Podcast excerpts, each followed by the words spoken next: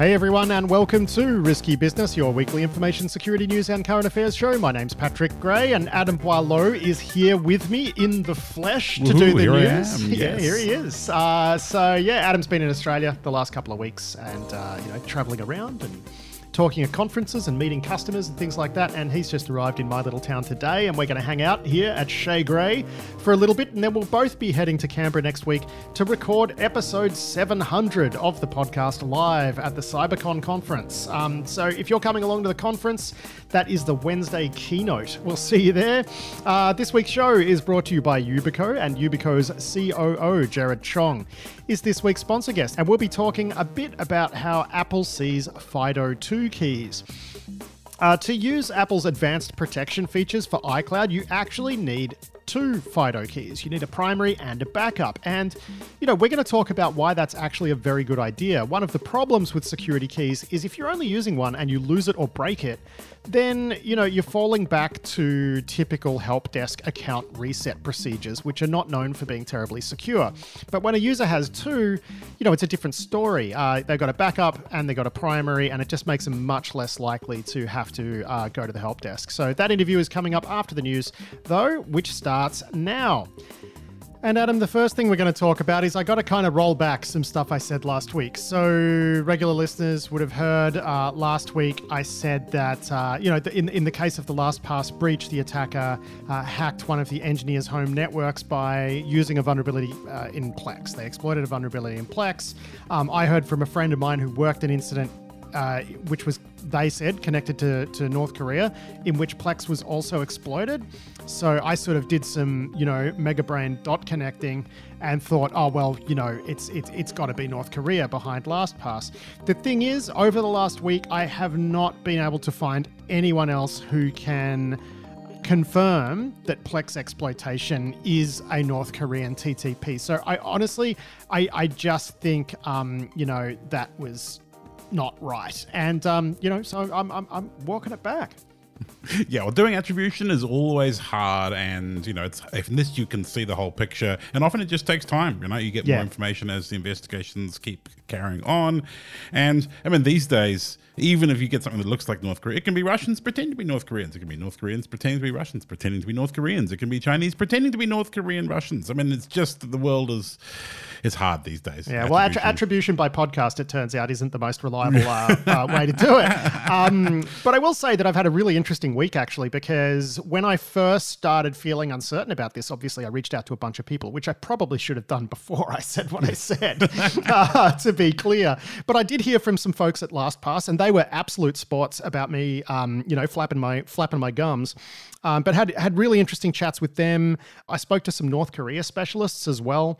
Uh, one who I know, and another one reached out from one of the major crypto exchanges. Like their North Korea person reached out to me, and they're like, "Well, we haven't seen this. You know, what have you got?" sort of thing. And I'm like, "Oh dear, if you haven't seen it, then um, you know, perhaps my source just made a mistake, assigned something to the wrong cluster, or or whatever." But but it could still be them. And, there, and there's still a couple of things that scream North Korea. One is the targeting of an engineer, which I know is very, very weak on its own.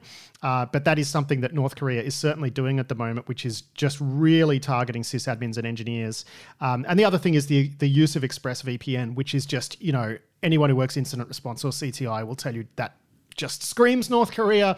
Um, but, you know, those two things on their own, uh, you know, not even close to being enough to even you know, be at all confident that it's um, that it's them.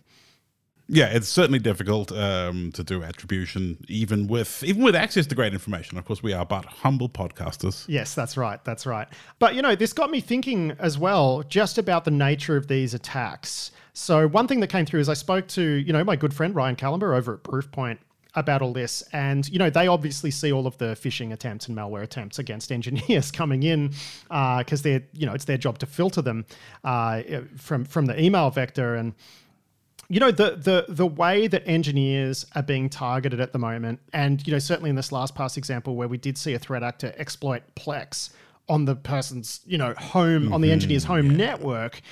This is something that we have to think about now, and I think really you know, perhaps the attribution discussion is is is getting us a bit sidetracked from that point, which is these days you have very capable threat actors out there who are targeting home networks because that gets them into the enterprise, right? And how do you even begin to deal with that? I mean, you've said a number of times recently. I've noticed you saying this more lately that you know BYD is um, BYOD is just bad news, right? And I think I think we're getting to the point where that's that's probably important advice.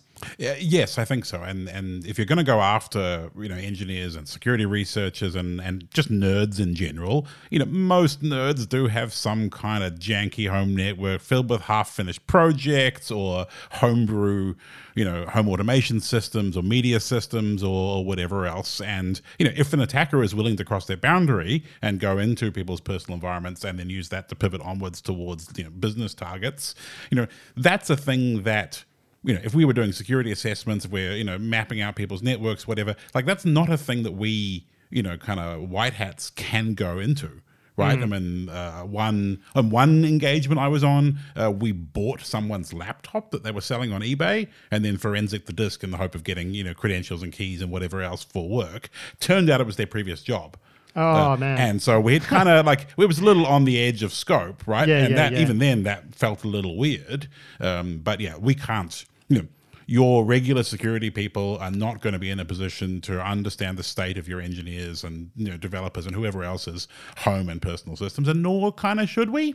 Yeah. It also occurred to me though that a threat actor who is in the habit of targeting engineers and sysadmins, LastPass is a great target for them because sysadmins and and you know work from home engineers, even work on site engineers, you know they're managing so many systems. They need a password manager, Ab- right? absolutely, so, yeah. So I think that part I'm sort of confident in saying like that's what the attacker was after, which is you know an attacker that seems very good at you know hitting sysadmins going after LastPass like that. It, makes a, makes a lot of sense because Well, and, and, and another interesting thing here, right, is that they're not just going after like VPN credentials, right? These this this is a sort of new breed of attacker which tends to understand, you know, modern systems. They're going after stuff like AWS. They're you know they're going after, as I say, they're not just going after VPN creds. Yes. um, they seem to know what they're doing and how trust works. Yeah, I mean, a modern attacker has to be able to move fluidly between on-prem applications, cloud infrastructure, you know, as a service environments, and you know, authentication for those. Like, there's so many ways of doing it with you know uh, tokens and API keys and multi-factor and passwords and blah blah blah. That you know, getting into the auth flows, like that's the path you have to go as an attacker. And if that leads through home systems, because engineers need to be able to respond to a page at two o'clock in the morning, and so they've got their home set up to get access quickly and easily. It's it's where you're going to go as an attacker now. So yeah, Yeah, and I just think I just think about the volumes of stuff that we have connected to our networks these days. I, I bought a sound bar for my television that requires, you know, internet access and an account to be able to use the app that comes with it, right? So like if someone brute forces that account, can they push down some malicious Python to it like they did with Plex? I mean, Plex is probably more serious because people have bad habits with Plex, like they plumb it up to their G drive so they can store media in the cloud and, you know, crazy stuff like that. But you know, I mean, you say yes, of course they need to understand these things, but it's not really what we've seen out of workaday attackers. This sort of stuff, right? This seems, this feels a bit like a shift. Yes, like you think about how fluidly attackers can move through Windows environments now, classic on-prem Windows, right? And that's you know, even five years ago, all of the ways that we would, you know, get domain admin and move around or use certificate services, all of our understanding of Windows auth and Windows networking, you know, has matured to the point where it's very polished. And that's where we're heading with attackers' use of cloud environments. Like they will Yeah. get that smooth. And a few years from now, like it'll be they'll be moving laterally as fast through your cloud as they do with, you know, Kerberoasting your domain and, and onwards from there. You don't, you don't got to hand it to them. you don't got to hand it to them. Um, but yeah, look, big thanks to everyone who I spoke to this week. And uh, look, as I say, it could well be North Korea, but the thing that really jumped out to me, right, was okay, use of ExpressVPN, which I've heard very confidently that they, the attackers in the LastPass case did use that. Um, you know, the way that they targeted it, you know, the organization being targeted, I don't know, it just, it just, plus the CVE, that was the thing that really did it for me. And and without that plank, because I do think my information on that was wrong. I just I just do because I haven't been able to substantiate it elsewhere. And without that plank, I just think you know I should I should have kept my pie hole um, shut. Um, you know if I if I wasn't able to verify that plank. Um, but let's see where it lands. Let's see if they get an attribution. They may not. They may not be able to to you know, do enough analysis to. They might not, they may not have a, enough forensic artifacts left behind to actually make that call. We yeah, just don't know. Yeah, I mean, if they're operating smooth, they may well not. Yeah, but through this whole thing, Adam, I got to say, I experienced a little bit of Emotional damage. I hate being wrong. I hate being wrong. I hate, I hate it when I get bad info. But uh, and and you know, no fault at all to the person who shared that with me because I do think that they clearly believed it and they're a very competent person, right? So I, I, I don't know what's happened here, but it's um yeah. This is the everyday roller coaster for everyone who works in, in Yeah, CTI. so basically. just just saying, we feel your pain here at Risky Biz HQ too. So Yeah, yeah, that's right, that's right. Um, okay, so look, staying on the topic of North Korea, Mandiant actually dropped some really interesting reports on a crew they called UNC two nine Yeah, this seems to be kind of extension of some of the previous North Koreans' attacks on um, what was the crew that was doing all of the like job, like sending people job ads or sending people recruiting. Or I can't remember what they were called, Whatever yeah, were called. yeah, but anyway, yeah, it seems to be either similar crew or similar kind of mo uh, coming out of North Korea and targeting, you know, once again, sysadmins, security researchers, engineering types. Uh, this was apparently being this campaign, which had a you know, bunch of pieces of malware and um, and lures and so on and so forth, was initially being used relatively quietly. Then, when they got snapped by Mandiant, started uh, popping up as a more widespread kind of campaign. I guess once you've built the tooling when you, and you're snapped, you may as well you know make hay while it still works. Um, there's a couple of funny parts of this. I mean, the job lures are much as you'd expect. There's a bunch of um, you know sock puppet LinkedIn accounts uh, set up to kind of lure people in drag them over to WhatsApp to continue a conversation, and then hit them with you know Maldocs and, and other things. Um, the real joy for me in this one was eventually the like the thing it drops on you, the the um, malware and so on. Uh, eventually, will amongst other things, bootstrap Microsoft Intune for persistence, which. I mean, that's now that's living on the land, and I do in fact got to hand it to them for that because, like, that's just that made me chortle. So Yeah, it sort of reminded me of you know a few months ago we spoke about uh, uh, um, uh, big seam expensive. What's it called? Um, Splunk. Yes, that's my way of remembering Yes. it. Yeah, um, That's a- a fine yeah. some- someone had you know found a way to use um, Splunk basically as malware, right? And it's the same sort of thing. And a lot, you know, anything that has a lot of access to a machine and is as infinitely configurable as something like Splunk or something like Intune, you know, eventually someone's going to use it like this. I think the saving grace here, though, is as you point out, this is kind of a persistence mechanism they use after they've already dropped a bunch Yes. of malware on you. So, you know, there's plenty of opportunities to stop this. But I'm guessing most people, you know, most security researchers, uh, you know, who are going to be talking to to these people about, you know, their fantastic new job, they're not going to be doing it from a work machine. This is going to be their home machine. So, you know, detection may be a little bit harder there. Yes, that's a good point, and that's you know outside of the umbrella of uh, you know corporate control and and uh, monitoring is a great place to attack. Yeah. um, you know we did the same. You know we do the same things with you know wireless networks, etc. If you can do that, you know attack a client device when it's away from the corporate network and you're not being watched, you've got better options. So yeah, total, very legit targeting approach. Yeah. Now, uh, Ring, the doorbell slash surveillance you know, company owned by Amazon, ALPHV is out there claiming that they have all of this Ring data, that they have, you know, stolen all of this data, and they're doing this data extortion thing against against Ring. Problem is, Ring is out there saying, "Well, we don't have any evidence that they were, you know, in our systems." But they're they're kind of keeping their PR pretty tightly worded on this, which has led some people to believe that maybe one of their, you know, third party contractors or something uh, has been popped and some data taken. And they didn't sort of they sort of glomar it a little bit as to whether or not they're being they're being extorted. Um, but yeah, it looks like there may have been an incident there, but it's it's a little bit difficult to say. Yeah, I mean certainly Ring is going to be getting a bunch of attention just because of the you know the history and some of the previous concerns about the their data privacy and so on and so forth. Uh, so going to get a lot of focus. You would hope that that focus and risk had already been kind of taken into account by Ring and that they had relatively robust controls in place, um, which you know hopefully right. Uh, but you know the idea of a third party you know supplier contract like that's a thing that we've seen happen a bunch. Um, and you know ransomware crews are in the end there for you know applying pressure to get money. It doesn't necessarily have to be real pressure. Like it just has to look that way. So yeah, we don't we don't know. But if they uh, you know they've got a, an entry up on their leak site, but we haven't seen any actual data leaked yet. So we don't know yet. Yeah, we just don't know. But I mean, it's it's amazing how much press they're getting, and it, and it sort of plays into the hands of you know ALPHV slash Black Yes. Cat, right? It plays into their into their hands quite nicely, which is you know you just claim to have had claim to have a bunch of their data, and then you get you know a million headlines bloom basically, right? Yeah, yeah, exactly. I mean, you know, we've seen that with um, you know other extortion campaigns in the past, but it's just like you don't even need to hack them. You just need to make people believe you did, and it might be enough to get you paid somewhere. Now, this next story from Politico is borderline freaky, right? Because, you know, all over Seriously Risky Business and on Risky Business, this podcast you're all listening to right now, uh, you know, we've talked about how the White House's cybersecurity strategy, you know, forcing companies to use sensible development methodologies if they want safe harbor from being sued because their EULA won't stand up in court and blah, blah, blah, blah, blah. Like we've, we've all talked about that.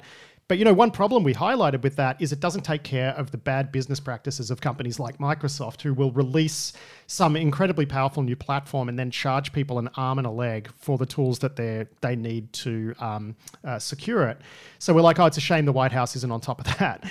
Uh, next minute, um, a bunch of White House officials gave an interview to Politico, uh, unnamed White House officials, talking about how they want to tackle exactly this. And I am 100% here for this. Yeah, this uh, this reporting certainly made me feel pretty good about some of the things we've talked about in the past and the options for uh, making the cloud a little more robust, a little more regulated. Uh, so they're talking about things like, you know, uh, that example you used of Microsoft of you know having to pay extra for security controls. We saw that hamper. I think even the Colonial Pipeline investigation. No, it was SolarWinds. I Sol- think SolarWinds, that's it, in, yeah, in that case, right? yes. So the you know there was just very limited logging available because you know logging that's a premium feature. Yes, You know? yeah, yeah. So that that kind of nickel and diming people on security, you know, if there was a way to make that go away, which it sounds like where what they're angling for. I mean, my, my seems go-to like exa- move. my go-to example was always the fact that you needed to be a PowerShell nin- ninja to be able to, you know, block OAuth apps Yes, and you know yeah, stuff yeah, in stuff in, in the enterprise. But the logging's a good example as well, right? And I-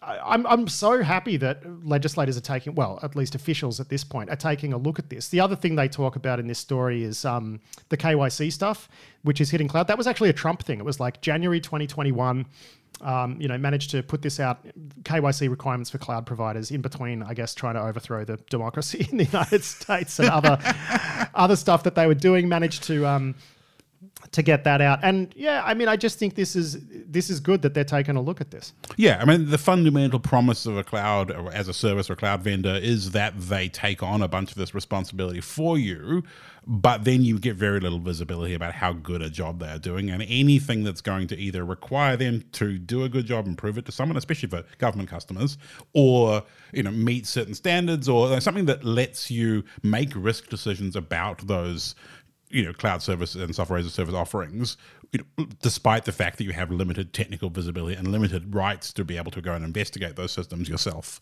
I mean, I do look as, as as happy as I am that they're looking at looking at this. I do wonder how you would go about applying regulation to solve this problem, though. I do have to say, like, I I, I- I just don't.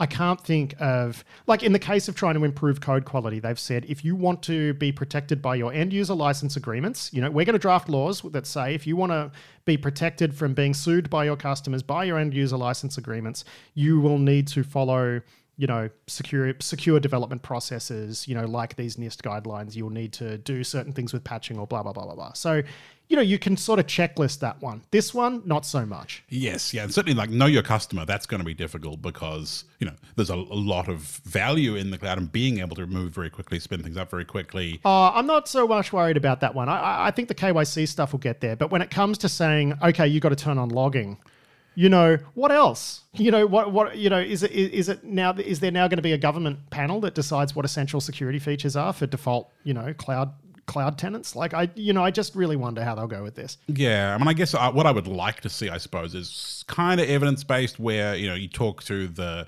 companies themselves and incident responders who have to respond to incidents that involve cloud things and establish whether or not they have the data and services that they need. So, like if you're looking at Google now, having brought Mandiant into the fold, right, you would expect from them, you know, as a differentiator to say we have in incident response people in house you know, who have worked together, blah, blah, blah, right, to leverage those synergies and that the ability to respond on the platform is a thing.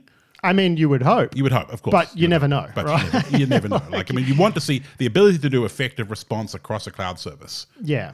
you know, Yeah. for a customer. Like, how do I respond to I've been breached and the attack has moved upwards into my Azure? What do? Yeah, but then how does that uh, how does that apply to my OAuth yes, situation? Right, it doesn't. You know, and and for a while you sort of had to buy their CASB product to.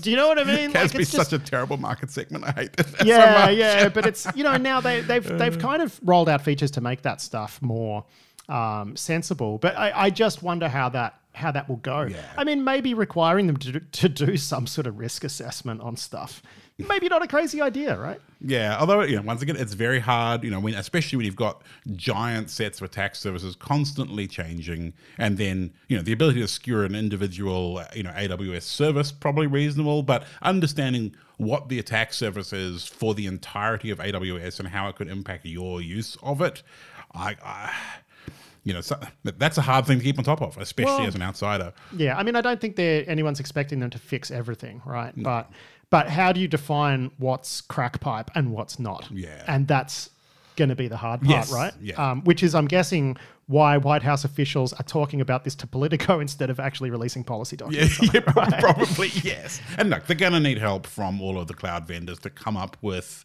you know, what's a reasonable set of regulation. Because I mean, for the big providers, like this is an opportunity for them to squeeze out, Yeah. you know, cheaper YOLO operators, right? Maybe, but I mean, you know, I'd expect anything like this would apply to the big ones. You know what I mean? Like Yes. they that you would have to be this high to enter the compliance regime, sort of thing. That's a that's a way to do it without crushing innovation, etc. Yes. Yeah, yeah, but you also have to make it clear to your customers, like who is in scope for this thing, what it means, what guarantees it provides. I mean, overall, like the thing they're trying to solve is everything's on the cloud, and if we blast a zero out of the water, then you know, do we think AWS and uh, you know and Google have enough capacity, and do people Well, that's another. That's a do- different sort of separate issue, which is, um, you know, which is raised in that piece by Mark Rogers, which is if one of these falls over, Yeah, what happens big, then, Big, right? big bada boom is what happens. Yeah, I mean, I think it was Dan Geer raised that with me years ago, which is is like, look, we don't have enough capacity if one of these things goes away, right? Like even even if you just look at it from a data transfer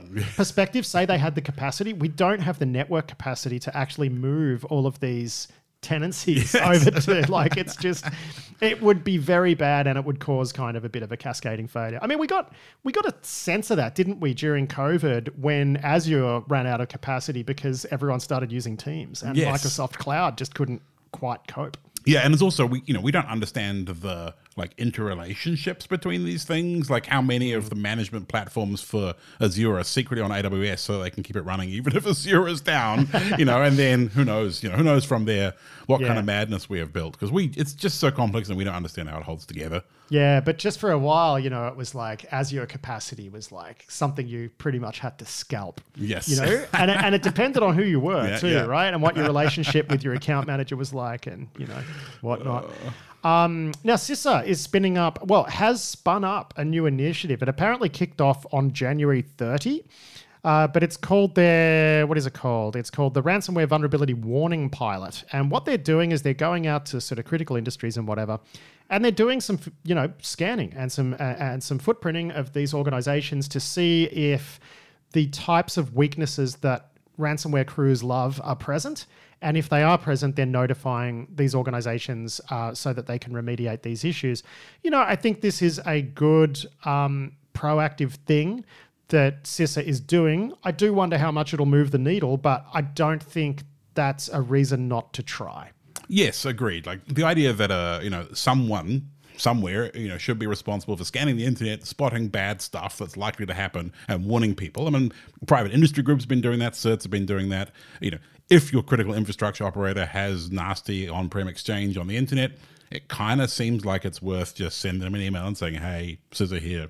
Just letting you know in case no one told you here's your bad exchange or here's your SonicWall or here's your pulse or whatever else right it may not save it may not be much in terms of big picture needle moving but every one of those incidents you can stop happening uh, you know is is a good job and like even one you know, major critical infrastructure operator being compromised if you can stop it that's probably worth doing it Yeah, exactly. Right. And, you know, protecting critical infrastructure is certainly within their remit. So, uh, nice one, CISA. Hope it goes well. Now, um, yeah, this one's made some news as well. There's been some sort of data breach affecting what is it, the health insurer of choice for like congressional members and their staff? Is that right? Uh, I think it's the operator of the local marketplace for healthcare services in DC. Okay, Uh, so right. if you want to use the Affordable Care Act uh, services, you have to use whoever the local operator is, and that's the operator for DC uh, and Congress people, etc. Um, and we've started to see some data from it showing up on the on the dark web, and I don't know, like this is how you get regulation. yeah. Yeah. It certainly does feel like, you know, at this point, there's very little that can happen in terms of data being leaked and ransomware that would surprise us, right? yes. You know? Yeah, we, we have we feel like we've seen it all, but then we'll say that, and then next week it'll be something new and wild and crazy. Yeah, and, uh, and living in a non-extradition country is a hell of a drug. I'll say that because you know if you've got the confidence can, to go and do this to U.S. lawmakers, like you're really not worried about authorities. No, like it just no, screams, "Ah, I have impunity. Suck it," you know. and especially like now that there's been some press around it, because originally like this could have just been a you know they, they target anything they can, and now they've figured out people have started to figure out uh, that they've got some data on some juicy people, got some leverage. But yeah, like I I don't know that I'd want to be doing this, but then again, I guess I don't. I mean, we've I said that before. We've said that before when they went after like the DC police and this, Yeah. and they gone after the U.S. Marshal Service for God's sake, you know, and now and now actual lawmakers, and you just think, well, you know, there's no, there's nothing sacred to these to these crews, right? It does make you wonder, though. Like, if you're not willing to respect, you know, the l- law, uh, then maybe the response you get doesn't also need to respect law. Maybe you get thrown off a bridge. Yeah, So, you know, I mean, I, I don't see, I don't see U.S. Uh, you know agencies throwing throwing them off bridges. I don't see that happening, unfortunately. I mean, maybe they should. I guess. Maybe they point. should, but you know, certainly we have seen the rhetoric from government, you know, really change on this, and they sound like us now when they talk about this problem, Yeah. which is we need to disrupt them, we need to degrade their ability to do business, blah blah blah blah blah. So, you know, that's going to take a while to turn things around. But I also think people forget that before Silk Road was taken down, you know, this was seen as a crime type that would never be defeated. Yes. You know, this was seen as, oh my God, technology has enabled this crime and it's going to be eBay for drugs forever, right? Um, at massive scale. And it just didn't work out that way because once there was a template for um, taking down those sites, that, I mean, there are still some in, in Russia and whatnot, but I think by and large, you know, criminals don't really feel safe using those services anymore. It's not what it was. I mean, Silk Road was such a free for all, as is ransomware now. And I do think we will eventually get to the point where, um, you know, we, we, we can make an impact on it. Yeah, I mean, you're absolutely right. I mean, I think like the percentage of people you meet down the pub who are like, "Oh, and I bought my drugs off Silk Road last week." You know, they just arrived. Yay! Yeah, yeah, Like, you don't hear that get, anymore. You don't hear that Yeah. anymore. Yeah. Um, so Yeah, we know. hang out with degenerates, so we know. uh, what else have we got here? Yeah, so last week we spoke about uh, one of these ransomware crews leaking nude images of breast cancer patients, just because, as we said at the time, they love to plumb new depths. Uh, one of those patients is now suing the organization that lost the data, which, you know, I mean, I get it. Um, I sort of think we don't know all that much about this incident, but it may not be their fault, you know. And it's just, it's just, I can understand someone wanting their pound of flesh because of this. Yes. I absolutely understand that, and absolutely no judgment um, on this on this woman for for launching a legal action.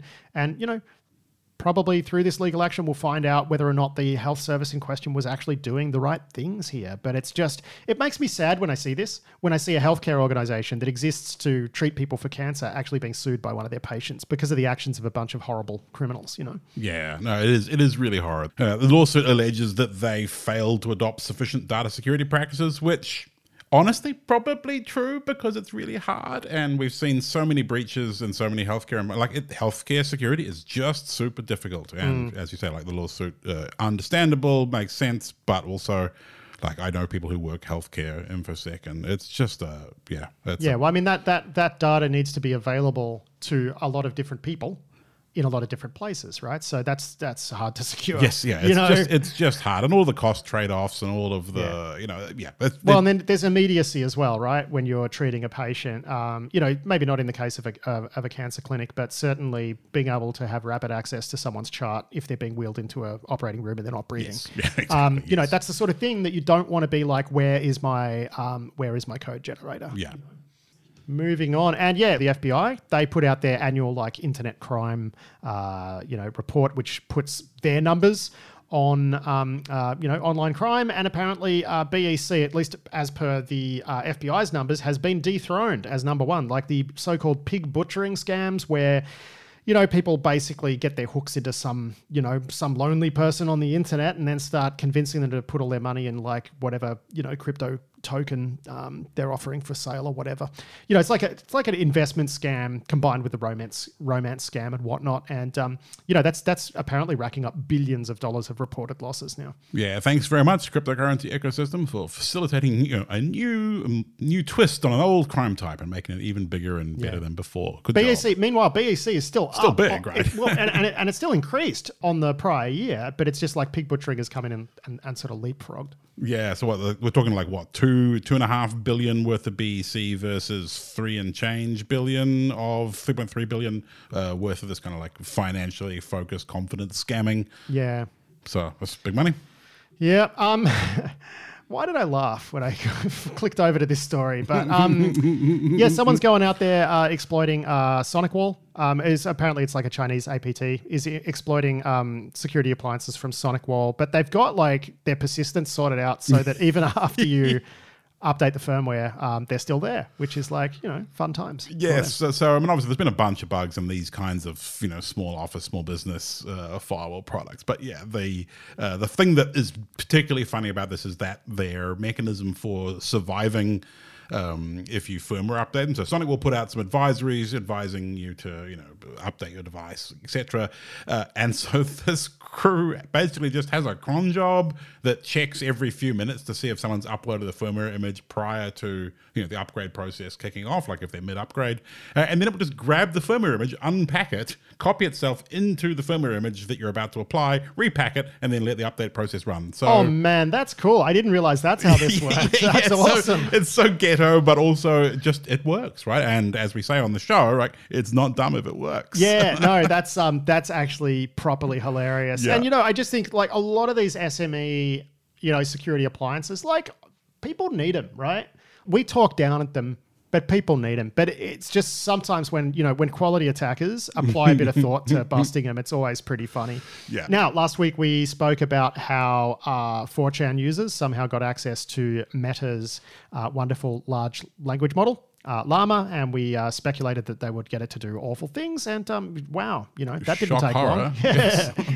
Breaking news: terrible things happened, and someone made a chatbot uh, for Discord that uses this model, and yeah, of course, people are making it say terrible things. Yeah, like the N word and, and, and whatever, you know. So, um, yeah, just following that up, that yes, they they did success succeed in getting it to be awful very very quickly. Um, and OpenAI is apparently uh, releasing GPT-4, which is the next version of their you know large language model uh, chatbot. And um, you know, it feels like we're off to the races with this stuff, especially since ChatGPT coming out, you know, got all of these other tech giants to go, oh well, we've been working on this too. Here's our model. So I really feel like the next couple of years, this stuff's just going to keep getting more and more powerful. Yeah, it's going to be a wild ride, that's for sure. And I mean, OpenAI has been spending a heap of money, doing a bunch of work. Uh, they're keeping G- their GPT-4 model a bit closer to the chest in terms of exactly how it's trained and where the data's from, and etc. You know, I imagine in part because of the mess that we've seen at the end of you know at, with ChatGPT and so on. Um, this ChatGPT-4 also will take images as input, so it's kind of similar to the the GPT-3 that we were seeing being used to make images and stuff as well. So it's like a multimodal one. Uh, so nothing will go wrong. I'm sure it'll be fine. Yeah, yeah. Apparently, it can see images, right? But you know, it's funny because um, you know, we've been talking a bit about this proposed UK law that's designed to combat CSAM. I think one area where we're going to see machine learning actually do very well is in com- combating stuff like child sex abuse material. I think that's one area where I think this stuff can be extremely useful. And I don't think it would be extremely useful and accurate right now, but I can see that if you spent a few years developing it to do that, it would be very good at taking an image and working out if it's if it's CSAM. Yeah, and and you know that's kind of what we are meant to be using robots and you know artificial intelligence in the future for things that humans shouldn't be doing. Don't get me wrong, people are already doing this, but it's usually like then it gets flagged and it goes to human Yes. review and stuff like that. But I guess what I'm getting at is this is just going to get more and more and more and more accurate, right? And and be able to even get a sense of context and things like that. So I think I just think it's a promising area. That's yes, yeah. Well, we've got to find something useful to do with with AI before we destroy everything and everyone. yeah, exactly. Before Skynet is unleashed, um, exactly. maybe we can get rid of the CSAM. That'd be nice. Now, Microsoft has uh, published some research into uh, a group called Dev 1101, right? Which uh, the headline here says they enable high volume um, AITM campaigns with open source phishing kit, and, and and these are the sort of you know current gen of phishing kits which um, can bypass things like you know code based auth and you know everything except FIDO2, basically. yeah. And and you know WebAuthn off a off a uh, mobile device. Um, so they've actually done some real research into one of the groups that's that's renting out um, one of these uh, phish kits, and it's you know it's it's interesting reading. It's great background. I mean, this isn't like huge news. Like we know people use these things, but it's it's a great deep dive uh, on one of the groups that's actually making money out of this stuff. Yeah, I mean these tools have been around for a while, but they were always fiddly. And I know, you know, when um, you know we were using similar techniques at, work early on uh, for phishing people, that it was just a constant fiddle. So understanding where the tools have come from, like possible but fiddly, through to like off the shelf, you can just buy them, pay your money, uh, and then they work really well. And kind of what the capabilities of those are is really useful. I was interested to see the details about pricing as well. They started out Yeah. doing it for like a hundred US dollars a month or something, um, and then now it's up to quite a lot more because they've you know more developer times required. I'm sure the uh, Google team are pleased to see that uh, Gmail is a premium feature that you have to pay more money for, as opposed to you know uh, Azure and 365, etc. Um, but yeah, just good to understand what capabilities your adversaries have, um, and yeah, some uh, TTPs and IOCs, etc. Uh, if you are responding. Now we're going to look at a Brian Krebs story from Krebs on Security. A domain registrar in, I think, the Netherlands has stopped registering domains, right? Because I think they're getting sued by Meta, or they were sued by Meta. But they they they have these um, certain TLDs that they'll give you free domains for, and they've had to stop doing it because. As you can imagine, Adam, it was being abused. So what a what a shocking development. Um, So they are uh, they are the TLD country TLD for uh, .cf, the Central African Republic, uh, Gabon, Equatorial Guinea.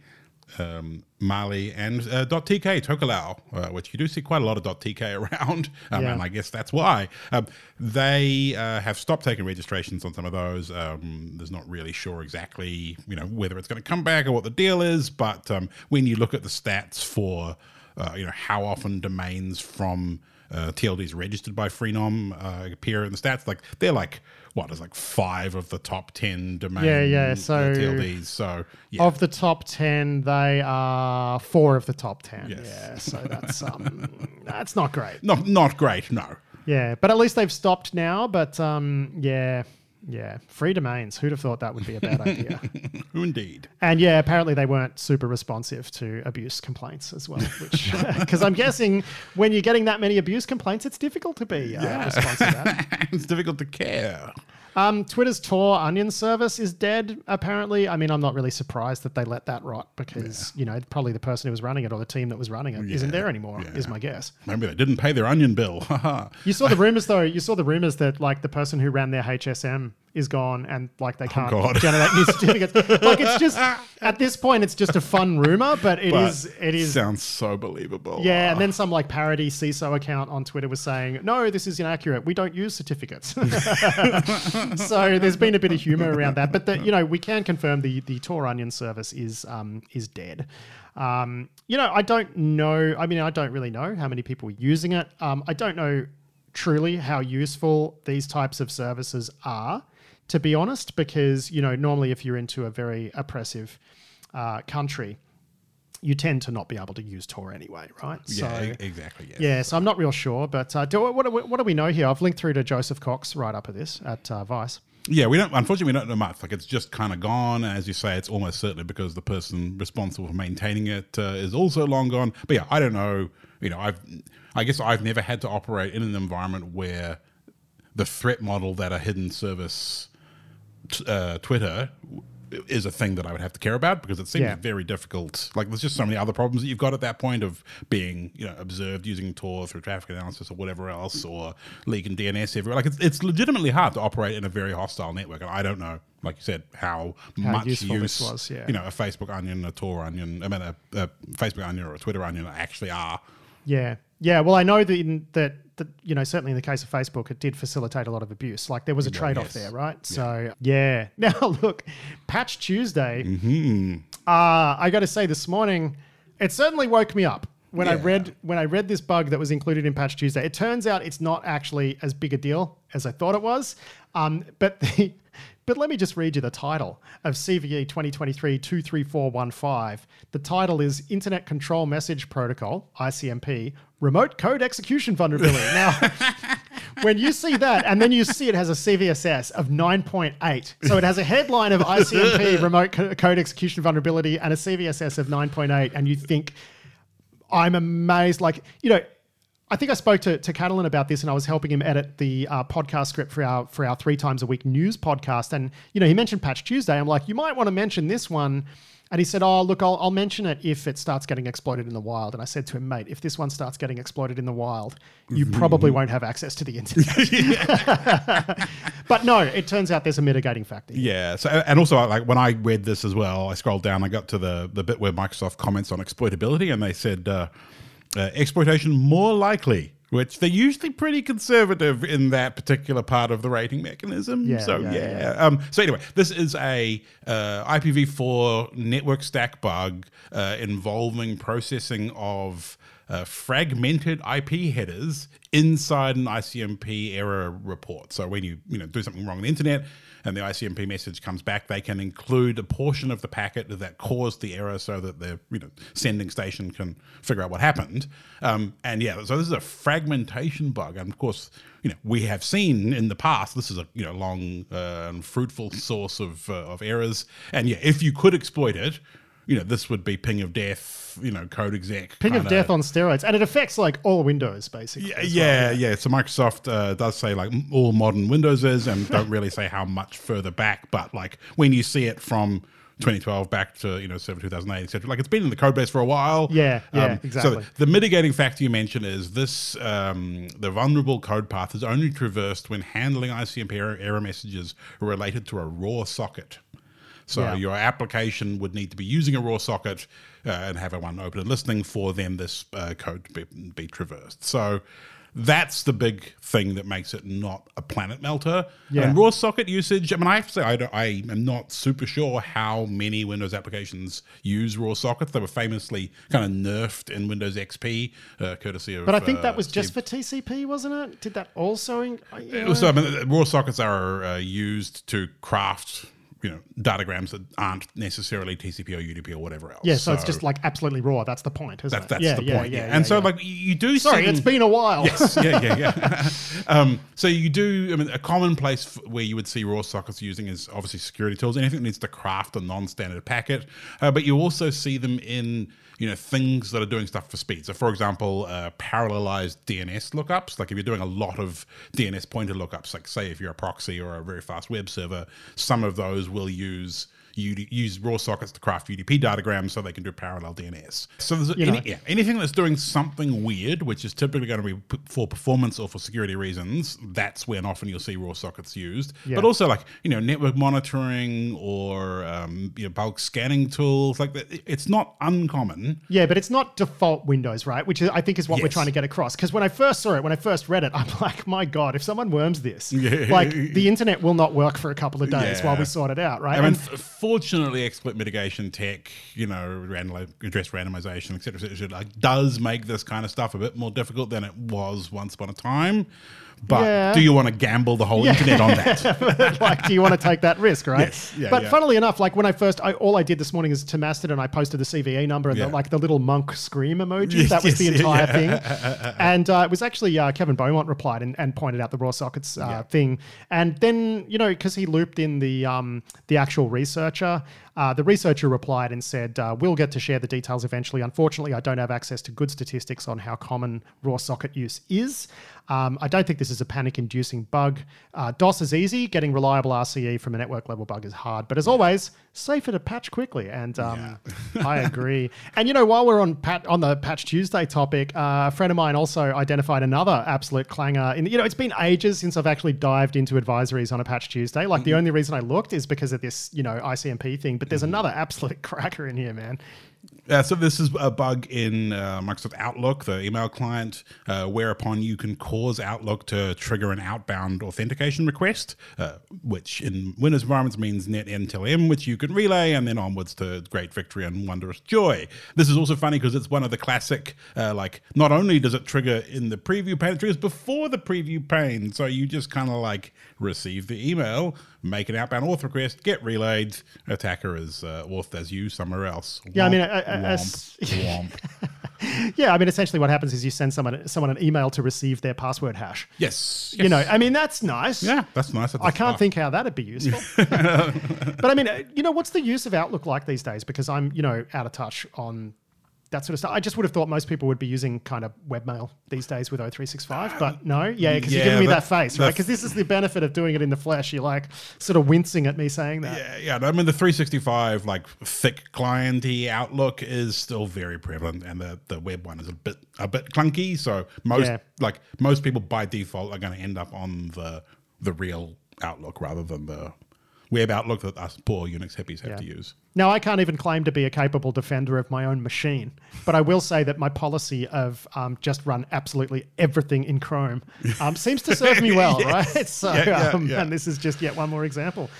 But Adam, that is actually it for the news uh, this week. Thanks a lot for sitting here in my office. And I will point out too, for the listeners who can't see Adam, he is sweating so much because his poor Kiwi body cannot handle the Australian uh, the Australian heat. And of course, when you record these things, you need to close the windows. Yeah. So, mate, uh, thank you very much. I'm going to get you a glass of water now and it's open up 20 the It's 28 degrees, which for a poor Kiwi, you know, snowman like me, is a lot of a lot of degrees. He is melting. Um, and yeah, of course, we're gonna we're gonna roll down to CyberCon. Uh, we're flying together down to Canberra uh, to to record live uh, episode 700. I'm really looking forward to that. Yeah, it's going to be great fun. Uh, we've never really done a, a recording. We've never done a live recording, live no. audience. So good, good luck, I guess, gentle audience. Uh, be bear, bear with us. All right, all right. Uh, I'm going to let you go now, Ice water, Stat, and uh, listeners will be hearing from you again next week. Yeah, thanks so much, Pat. Talk to you then. That was Adam Boileau there with a check of the week's security news. It is time for this week's sponsor interview now with Jerrod Chong, the Chief Operating Officer at Yubico. And today we're talking about why enrolling more than one security key is a really good idea and why, as a policy, it can solve a lot of your help desk issues uh, as an enterprise. So, if users have a primary and a backup, you know, your help desk account reset volumes are going to drop pretty dramatically. Now, Apple took this approach with its new iCloud Advanced Data Protection feature. I didn't know this, uh, but here's Jerrod Chong to explain. the thing that Apple did, which I find really interesting, is they took all the lessons learned from Google. It's like, you know, they had the Google Advanced Protection, and it says, you know what? We're gonna do better. We're gonna say you need two security keys to start this journey. And we're gonna prompt and we're gonna make the UIs work the way that we want it to work so that it's just seamless. So I think it, it really took it to mainstream, I believe, and security keys, obviously they claim it's really important for those who need extra protection, uh, which aka means that why wouldn't you have extra protection if you feel like you are important? And that actually helps people understand that it is important to think about it in their whole journey, wherever they use it, whether it's Apple, whether it's Google, whether it's Microsoft. There's this whole picture that people have to understand. Like, if one account is compromised, then pretty much all accounts are compromised. So I think the beauty about using, you know, YubiKeys and security keys is you can use the same device to protect all these accounts, which is fantastic. Now, did you say that Apple requires the use of two separate security keys? Yes, they do. So in the instructions, it says what is required to set this up. It says at least two FIDO certified security keys, right? And and they're very explicit. If you don't have two, and they can check that, you're actually not going to get it registered. So Now, is that is that because if you lose, if you have one key and you drop it into some water or something, uh, or you lose it or it breaks or whatever, then that puts you in a really sticky situation? Because I'd imagine that's why you'd have to have two, right? One would be the one that you use, and one would be the one that you put somewhere very, very safe, um, just in case your something happens to your primary. Exactly. I mean, ultimately, they don't want to get the call that says, you know what, I've lost that one thing that I set up. Now help me get back to my account, right? So it's like, well, don't call me because you have the other one, right? So I, I think it, that's a practical element to this thing. So it's also about minimizing support. yeah, uh, absolutely. I mean, it's Yeah, both, yeah, right? yeah. I mean, we, we, we talk about this all the time. It's, it just makes sense. Yeah. So I think one thing that's interesting here in Apple rolling this out is it is an acknowledgement of the limitations of something like a passkey on a device, right? In that, if you lose that device, if a user has a you know a U2F key that is linked to that account, then if they buy a new device, they can they can provision that device to the account, right? Whereas if they don't have that, then it's you're back at help desk hell. So I can really see that this supports something that you've been saying for quite a while, which is that hardware security keys and on device U2F WebAuthn, whatever, like they kind of go hand in hand. They do. They absolutely do. I mean, I think this is also acknowledgement that, you know, whatever mechanisms we use, we got to think of the whole life cycle of your credential, right? So if, if let's say you, you, you did lose, and it's not just about Apple devices. So you, could be using passkey, we call them um multi-device passkeys, but, you know, they are, they're syncable and they, they, you know, you move them everywhere. You could say, I don't want to use the Apple ecosystem. I want to go use the Google ecosystem. And if you didn't set it up well, you're, you're defaulting to be KBAs again to set it up. And so there's a lot of these recovery mechanisms. If you're not in one ecosystem that you have to use to get back in, if you don't have some type of external authenticator like a YubiKey to kind of bootstrap everything. So moving forward, if we think about credential, I think having multiple credentials that you can trust in different forms is going to help not just the end user, but actually it's going to actually help the ecosystem have a high level of baseline rather than, you know what, the recovery flow, like everyday use is fine, but when I need to recover something, I'm going to have to do some phishable type of authentication, which is what, yeah, what's I mean, this today. is exactly, or or fall back to some sort of help desk process that can be socially engineered. So, you know, sometimes an enterprise might provision YubiKeys to its staff, but their process for giving that user access again if they lose their YubiKey might fall back to something like authenticating them via telephone, and that's you know, at, at that point you you're kind of back at well, what's the point? Your security is only as good as your help desk processes.